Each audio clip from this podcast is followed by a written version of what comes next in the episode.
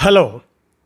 కానమోకు కథావచనం మోహనవచనం పరిజ్ఞాన హితబాండం శ్రోతలకు ఆహ్వానం నమస్కారం. చదవదగునెవరు రాసిన తదుపరి చదివిన వెంటనే మరువక పలువురికి వినిపింపబూనిన అది ఏ పరిజ్ఞాన హితబాండమవుపో మహిళ మోహనవచనమై విరాజిల్లు. పరిజ్ఞాన హితబాండం లక్ష్యం ప్రతివారీ సమాచార హక్కు ఆస్ఫూర్తితోనే ఇప్పుడు. ఎన్ ఎన్నయ్య విరచిత అంశం. ఎంఎన్ రాయ్ ప్రభావం తెలుగునాట అనేటువంటి దాన్ని మీ కానమోకు కథ వచ్చిన శ్రోతలకు మీ కానమోకు స్వరంలో ఇప్పుడు వినిపిస్తాను వినండి. ఎంఎన్ రాయ్ ప్రభావం తెలుగునాట ఎన్ ఎన్ఐఏ విరచిత అంశం. ఇక వినండి. తెలుగునాట ఎంఎన్ రాయ్ ముద్ర. రాయ్ రచనల పట్ల ఆకర్షితుడై రాచకొండ విశ్వనాథ శాస్త్రి ఆయన్ను ఆహ్వానించి తాను చదువుతున్న కాలేజీ పక్షాన బహిరంగ సభ జరిపించాడు. ఎంఎన్ రాయ్తో త్రిపురనేని రామస్వామిని వెంకటాచలాన్ని కలపాలని గోపీచంద్ ఆవుల గోపాలకృష్ణమూర్తి ప్రయత్నించారు. పంతొమ్మిది వందల నలభై రెండులో తెనాలిలో రాయితో సమావేశమైన త్రిపురనేని పరిమితంగా మాట్లాడారు. చలం ఆ కలయిక పట్ల ఉత్సాహం చూపలేదు.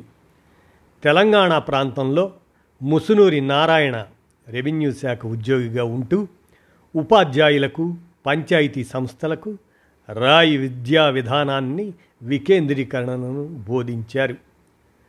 భారత స్వాతంత్రోద్యమ సాధనకు విదేశాలలో కృషి చేసిన వారిలో ఎంఎన్ రాయ్ ఆయన రాయిగా ప్రసిద్ధులైన మానవేంద్రనాథ్ రాయ్ ఒకరు. పంతొమ్మిది వందల ముప్పైలో ఇండియాకు తిరిగి వచ్చిన ఆయన్ను బొంబాయిలో అరెస్ట్ చేసి జైల్లో పెట్టారు. విడుదలైన తర్వాత మహారాష్ట్రలోని ఫైజ్పూర్లో జరిగిన కాంగ్రెస్ మహాసభల్లో ఆయన ప్రసంగించారు. కొత్త పోకడలతో ఉన్న ఆయన ధోరణి పట్ల ఆకర్షితులైన వెన్నెల కంటి రాఘవయ్య ములుకుట్ల వెంకట శాస్త్రి ఆయనను తెలుగు ప్రాంతానికి ఆహ్వానించారు. పంతొమ్మిది వందల ముప్పై ఎనిమిదిలో ఎంఎన్ రాయ్ నెల్లూరు వచ్చిన సందర్భంగా రాఘవయ్య వివిధ ప్రాంతాల్లో సభలు ఏర్పాటు చేశారు. ఆ తర్వాత వెంకట శాస్త్రి రాయిని కాకినాడ తీసుకెళ్ళారు. ఆంధ్ర యూనివర్సిటీ లైబ్రేరియన్గా ఉన్న అబ్బూరి రామకృష్ణారావుకు పరిచయం చేశారు. వాల్తేర్లో రాయను పిహెచ్ గుప్తా అబ్బూరి వరదరాజేశ్వరరావు అత్తలూరి నరసింహారావులు స్వాగతించారు. వైస్ ఛాన్సలర్గా ఉన్న కట్టమంచి రామలింగారెడ్డికి రాయిని పరిచయం చేశారు అబ్బూరి రామకృష్ణారావు. తర్వాత రాయ్ జైలు నుండి రాసిన ఉత్తరాలకు కట్టమంచి పీఠిక రాశారు. రాయ్ రచనల పట్ల ఆకర్షితుడై రాచకొండ విశ్వనాథ శాస్త్రి ఆయన్ను ఆహ్వానించి తాను చదువుతున్న కాలేజీ పక్షాన బహిరంగ సభ జరిపాడు. ఆ తర్వాత రాయ్ చాలా పర్యాయాలు ఆంధ్రలో పర్యటించారు.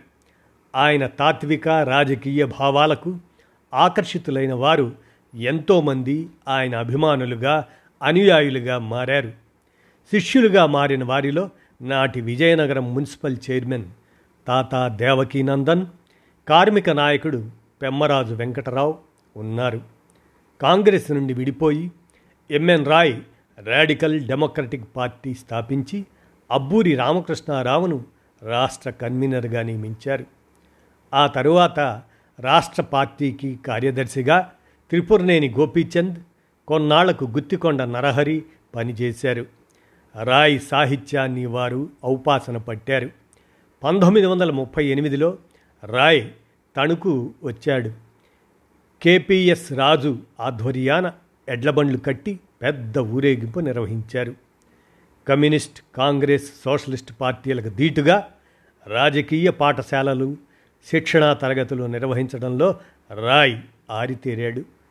అఖిల భారత స్థాయిలో కలకత్తా డెహ్రాడూన్ ఢిల్లీలలో జరిగిన సభలకు తెలుగు ప్రముఖులు వెళ్ళి పాల్గొని సుశిక్షితులయ్యారు. వారిలో కోగంటి సుబ్రహ్మణ్యం ఆవుల గోపాలకృష్ణమూర్తి మల్లాది రామ్మూర్తి కోగంటి రాధాకృష్ణమూర్తి రావిపూడి వెంకటాద్రి ఎన్వి బ్రహ్మం గుత్తికొండ నరహరి త్రిపురనేని గోపీచంద్ ఉన్నారు. వారంతా తిరిగి వచ్చి ఆంధ్రలో అధ్యయన తరగతులు కొనసాగించారు. రాయ్ ఆలోచనల ఆధారంగా తెలుగులో చాలా పుస్తకాలు పత్రికలు వచ్చాయి. ఎంఎన్ రాయ్తో త్రిపురనేని రామస్వామిని వెంకటాచలాన్ని కలపాలని గోపీచంద్ ఆవుల గోపాలకృష్ణమూర్తి ప్రయత్నించారు. పంతొమ్మిది వందల నలభై రెండులో తెనాలిలో రాయితో సమావేశమైన త్రిపురనేని పరిమితంగా మాట్లాడారు. చలం ఆ కలయిక పట్ల ఉత్సాహం చూపలేదు. త్రిపురనేని గోపిచంద్ రాష్ట్ర రాడికల్ డెమోక్రటిక్ పార్టీ కార్యదర్శిగా ఉంటూ నూతన పోకడలతో నాటికలు కథలు వ్యాసాలు రాశాడు. కాంగ్రెస్ పార్టీకి రాయిపై గల వ్యతిరేకత రాడికల్ ధోరణి వల్ల ఆయన వ్యాసాల అనువాదాలు తెలుగు పత్రికలలో వచ్చేవి కావు. కేవలం గూడవల్లి రామబ్రహ్మం ప్రజామిత్ర బండి బుచ్చయ్య మూలుకోల ఈ పత్రికలు మాత్రమే ప్రచురించేవి రాయి వ్యాసాలు. పాలగుమ్మి పద్మరాజు మద్రాసు నుండి రాయ్ అనుచరుడిగా పనిచేశారు. డివి నరసరాజు రచనలపై రాయ్ ప్రభావం బాగా ఉండేది.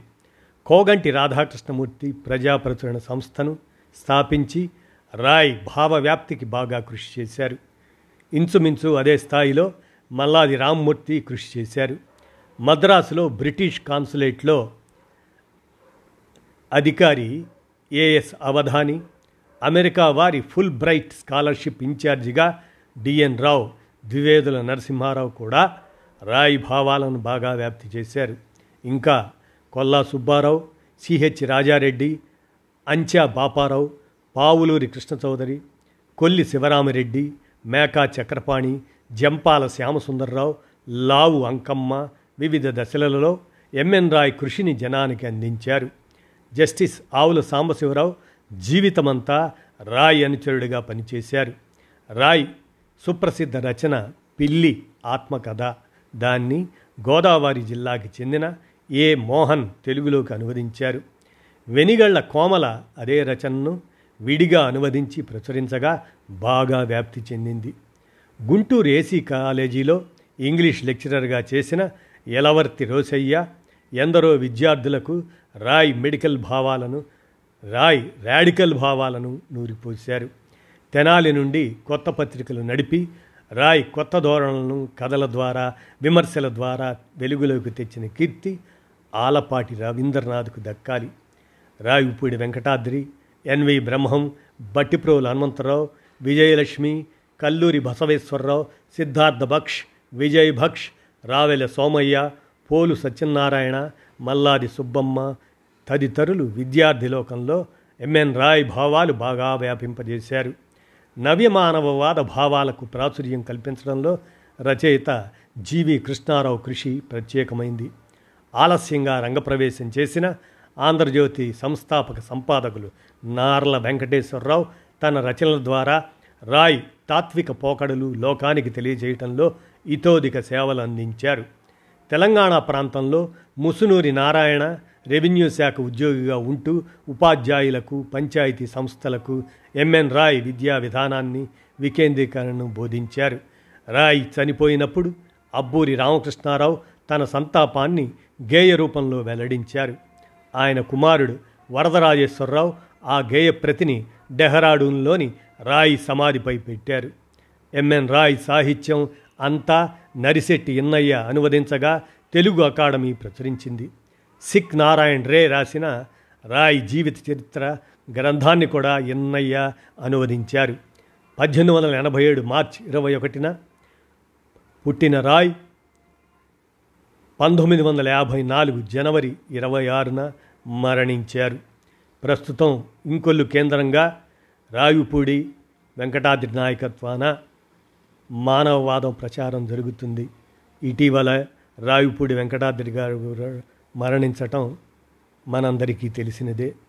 మండపేట కేంద్రంగా సిద్ధార్థ విజయ్ బక్ష్ దంపతులు లైబ్రరీ పెట్టి మానవవాద భావవ్యాప్తి విస్తృతపరుస్తున్నారు. ఇదండి డాక్టర్ నరిశెట్టి ఎన్నయ్య. ఆయన విరచిత అంశం. ఎంఎన్ రాయ్ ప్రభావం తెలుగునాట అనే దాన్ని మీ కానమోకు కథావచనం శ్రోతలకు చారిత్రక అంశంగా మీ కానమోకు కథావచన శ్రోతలకు మీ కానమోకు స్వరంలో వినిపించాను. విన్నారుగా? ధన్యవాదాలు.